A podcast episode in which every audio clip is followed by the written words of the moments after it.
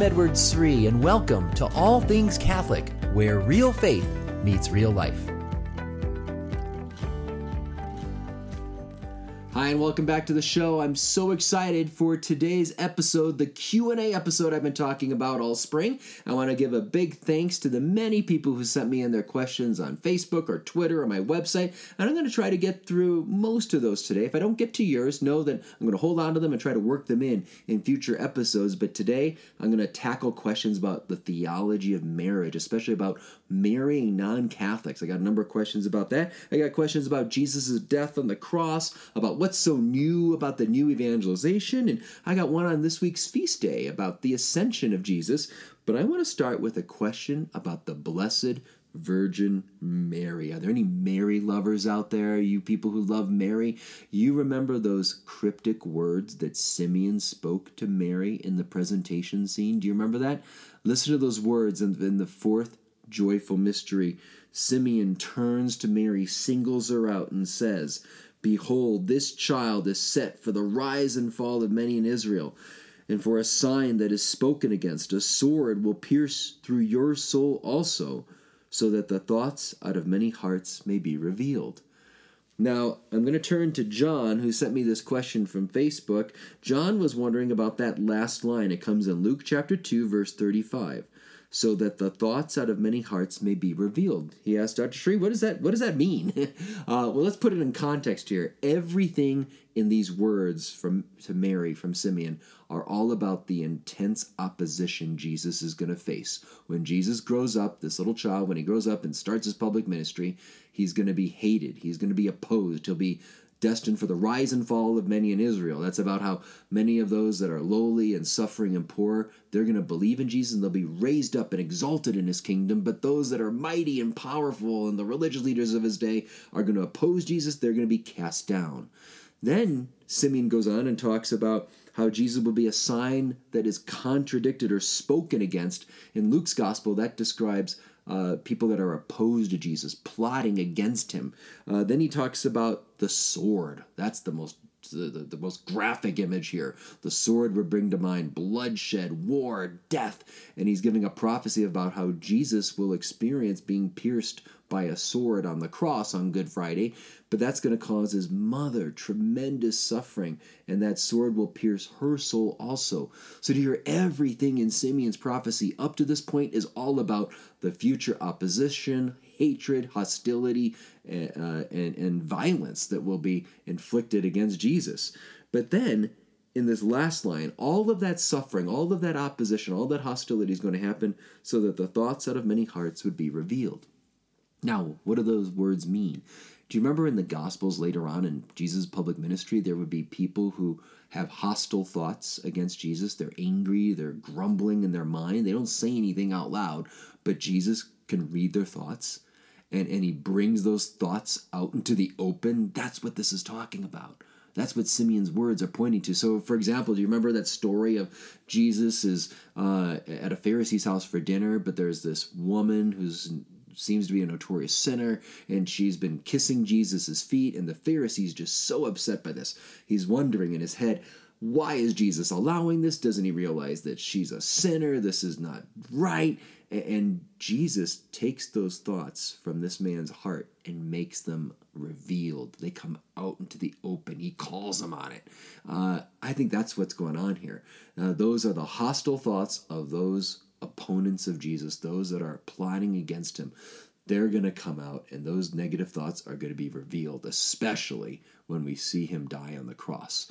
Now, thank you very much to you, John, for that question. I'm going to turn to Monica, who also sent me a question on Facebook.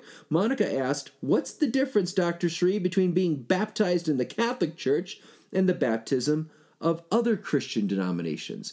Do they receive the gifts of the Holy Spirit like we do in their baptisms? Great question here. To understand this, Monica, and anyone else that's interested in this, I want to talk about the theology of baptism for a moment. What's at the heart of a Catholic understanding of baptism that may make it different from other Christian denominations? In the Catholic understanding, there's a profound realism. This is not just some ritual we go through. This isn't just a symbolic way of expressing my desire to repent and turn back to God or to be cleansed spiritually. No, this is much more than that. What the Catholic Church teaches about baptism is that we are changed in baptism. We are made anew. The life of the Holy Spirit comes to dwell in our hearts. Christ's life is dwelling within us. We have sanctifying grace. We are a new creation. So much so that as Christ's Spirit is in our hearts, St. Paul says, we can cry out to his Father as our Father. We cry out, Abba, Father. And that's not just a metaphor. It's, it's the life of Jesus is dwelling within me, the true Son of God, so much so that I can call God my Father, not by nature, but by grace. This is the Catholic deep, rich understanding of baptism. So when I'm considering other Christian denominations and their ritual baptism, I'm wondering do they also get the gift of the Holy Spirit? Do they have this inner transformation? There's three things I want to keep in mind. There would be more, but three main things. First, did they use water for baptism? That's essential that, that you're baptized with water. Secondly, did they use the Trinitarian formula? Jesus himself says in Matthew 28, Go therefore, uh, make disciples of all nations, teaching all that I have taught you, and baptizing them in the name of the Father and of the Son and of the Holy Spirit. So did they use water? Did they were they baptized in the name of the Holy Trinity, Father, Son, Holy Spirit? And then thirdly, did that other Christian denomination, that particular minister celebrating baptism, did he intend for this baptism to bring about that inner transformation in the soul? Did that denomination, did that pastor believe that baptism really filled the soul with the Holy Spirit and changed them and made them new? Uh, do they really believe that? So if there's a Protestant who was baptized with water, and there was the Trinitarian formula used, as Jesus uh, told us to have, and and they really intended this baptism to to bring about this change in a person's soul, then we would say, yeah, that baptism is valid. They really are, uh, they they really are uh, baptized in Jesus Christ. They really do have the gifts of the Holy Spirit dwelling within them.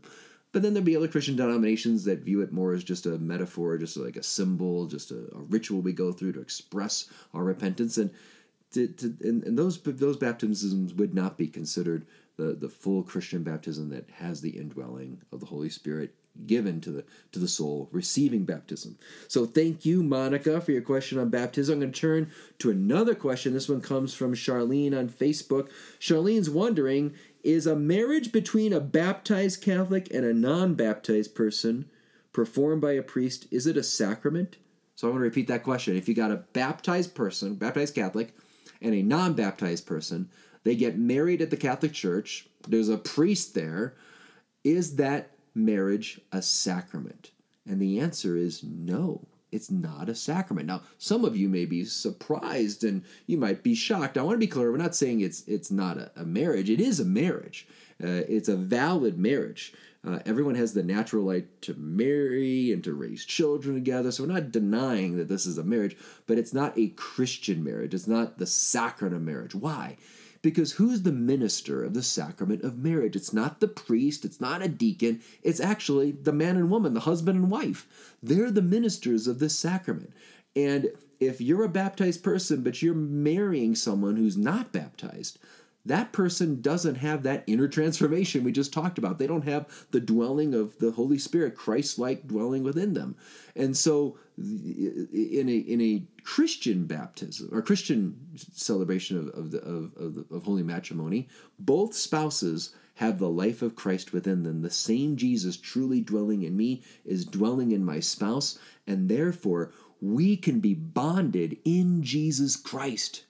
We're bonded in Christ because the same Christ in me is also in them. And we can draw upon this richness of grace that's made available to us in the sacrament uh, so that it helps me to love my spouse beyond what I could do on my own, uh, to be patient with them, to forgive them. Why? Because I'm, it, it helps me to to forgive like Jesus forgave, to be patient like Jesus was patient, to make sacrifices like Jesus made sacrifices.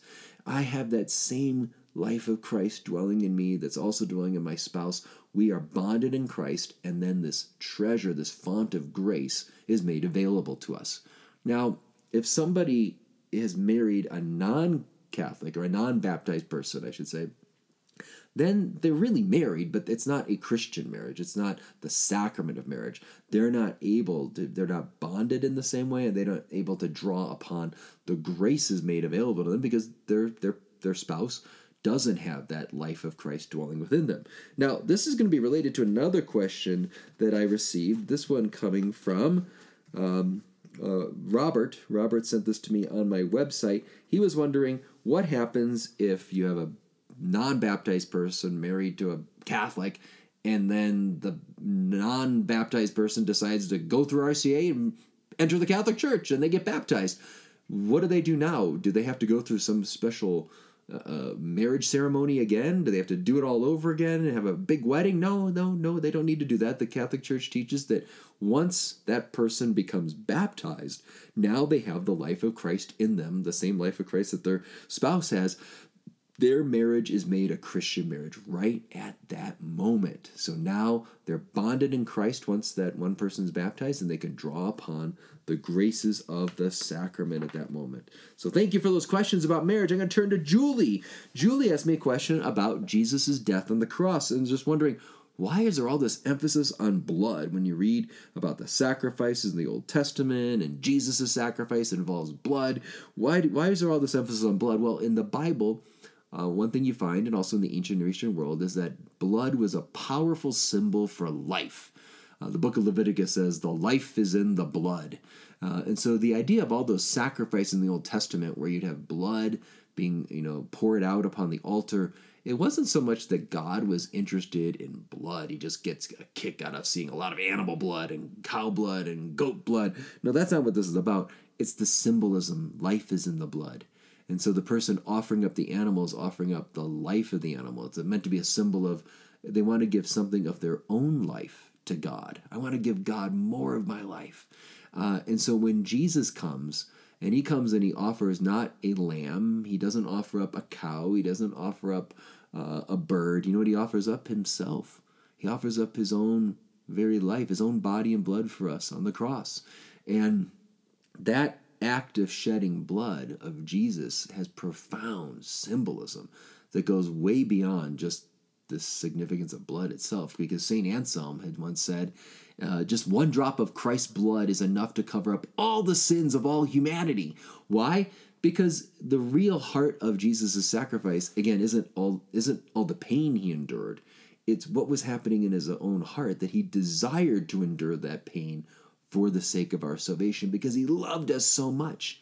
And the blood is just an exterior manifestation of the interior sacrifice Jesus made. There in the Garden of Gethsemane, he committed his will and said, Not my will, but your will be done. And that's that's the heart of his sacrifice. That's what gives value to all that happens on Good Friday. That's what brings redemption about it. it wasn't how much blood did Jesus shed? Did we get enough blood out of him? No, the blood is a symbol of that interior sacrifice. That's the heart of his sacrifice, and it should be the heart of any sacrifice we make. I'm going to turn to Angela, who emailed me a question on my website about the beatific vision. She says, I often hear about this, but I don't fully understand what it means. So, what is the beatific vision? Well, true happiness is found only when all of our desires are fulfilled.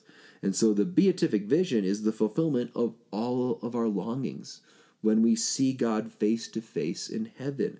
So the beatific visions are perfect union with God. Uh, it's a vision of God. We see Him as He is, and so my mind that wants to know and understand and put things together, understand all causes. Here I come in contact with the first cause. I come to see God Himself. Like St. Paul says in 1 Corinthians 13, verse 12 For now we see in a mirror dimly, but then face to face. In other words, right now, I, I, I understand, I can see certain things, but it's dim. But when I get to heaven, God willing, I'll be able to see our Lord Jesus. I'll see him as he really is and love him face to face. That will be the true Sabbath, the true rest, when all of my desires have finally come to rest in Jesus. Now, another question here. This one comes from Brenda. A great question about this week's feast on the ascension of our Lord. And I love this question, Brenda, because I can tell you are a careful reader of the Bible. Uh, Brenda notices that one book of the Bible, called the Gospel of Luke, tells us that the ascension of Jesus took place, you get the impression it took place, on that first Easter night, uh, that first day Jesus rose from the dead. Whereas Acts the Apostles, chapter 1, tells us that Jesus appeared to the apostles for 40 days and then ascended into heaven. Uh, Luke's gospel tells us that the ascension took place in Bethany. Acts the Apostles tells us it took place at the Mount of Olives. How do we deal with these apparent contradictions here? Well, if anyone ever asks you which book of the Bible is right, this one or this one, your answer should always be both of them. Because they're both inspired by God, they're both leading us to the same truth. We may not always understand how they fit together, but I think we could work this one out pretty easily. So, uh, whether we want to say it's at Bethany or it's on the Mount of Olives, it, I, I don't think it really matters because the Mount of Olives is a is a long mountain, if you will, overlooking Jerusalem, and Bethany is on one of the slopes of the Mount of Olives. So you could say Bethany, you could say the Mount of Olives. It's kind of like if you asked me, where do you live? And I said, oh, I live in Littleton, Colorado. But to some people, I might just say, "Oh, I live in Denver," because Littleton's a suburb of Denver, and uh, both are fair, you know. So uh, I think that's what you find there in between Luke and Acts. But another thing, what about the forty days though? Uh, I think listen to what Luke's gospel tells us. Acts the apostle says that Jesus ascended to heaven after the forty days when he was appearing to his apostles. But Luke twenty four gives us an account that Jesus rose from the dead. He appeared to the two disciples on the road to Emmaus. He appears to the rest of the apostles. And then it says in Luke 24 50, then Jesus led them out as far as Bethany, and lifting up his hands, he blessed them. And while he blessed them, he parted from them and was carried up into heaven. You get the sense this happened right away on that first Easter night. And uh, the way I would look at this is Luke is just giving a brief synopsis, just right to the point. Jesus rose from the dead. He appeared to the two on the road to Emmaus. He appeared to the other apostles. And then he just wants to, just in a couple sentences, just sum up the end of the story. And he ascended into heaven. I don't think I don't think Luke was intending us to think that this this happened right away, exactly at that time on that first Easter night.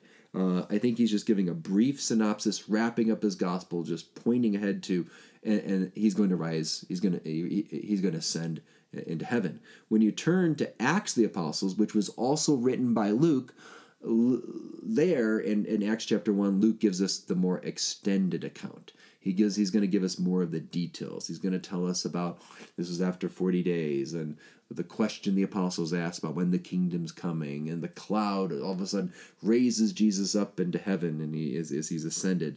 So uh, I, I think Luke's gospel is brief, right to the point.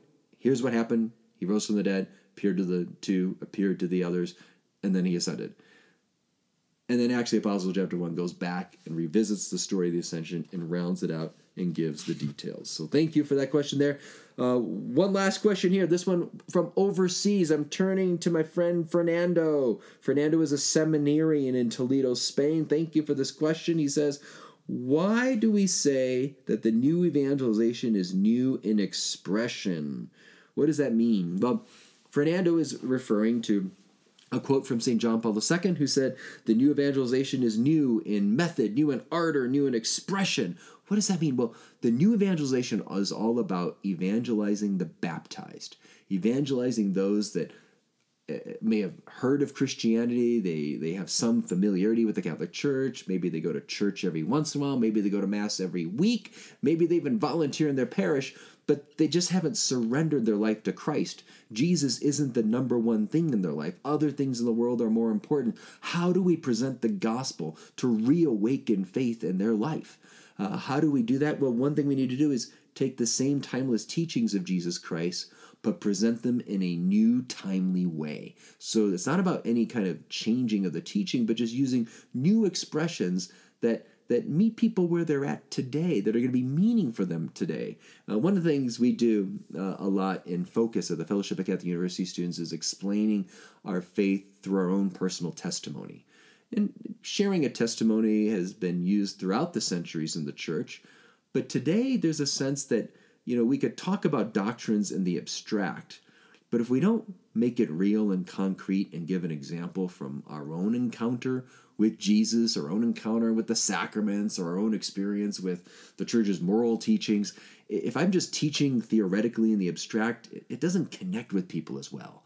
Uh, and so we need these new expressions of faith. That's why Uh, Pope Paul VI famously said that modern man listens to witnesses more than they listen to teachers. And if they happen to listen to teachers, it's because they're witnesses. I love that quote. And again, it's the idea that we're not just going to teach in the abstract, but I have to teach from my own encounter with Jesus, from my own experience of his grace and his love through the church. That's going to be much more powerful than just an abstract philosophical argument. Uh, so I think that's an example of how we need new expressions. We're still going to use philosophical arguments, of course, but can we also bring in that note of testimony? That would be one way of looking at new expressions, and there's many other ways uh, of, of doing that. That's just one example. So, my friends, thank you so much for listening to this special Q and A episode. If you like this show, can I ask that you write a review? Uh, please write a review on iTunes or on Google Play. That helps get it out to more people.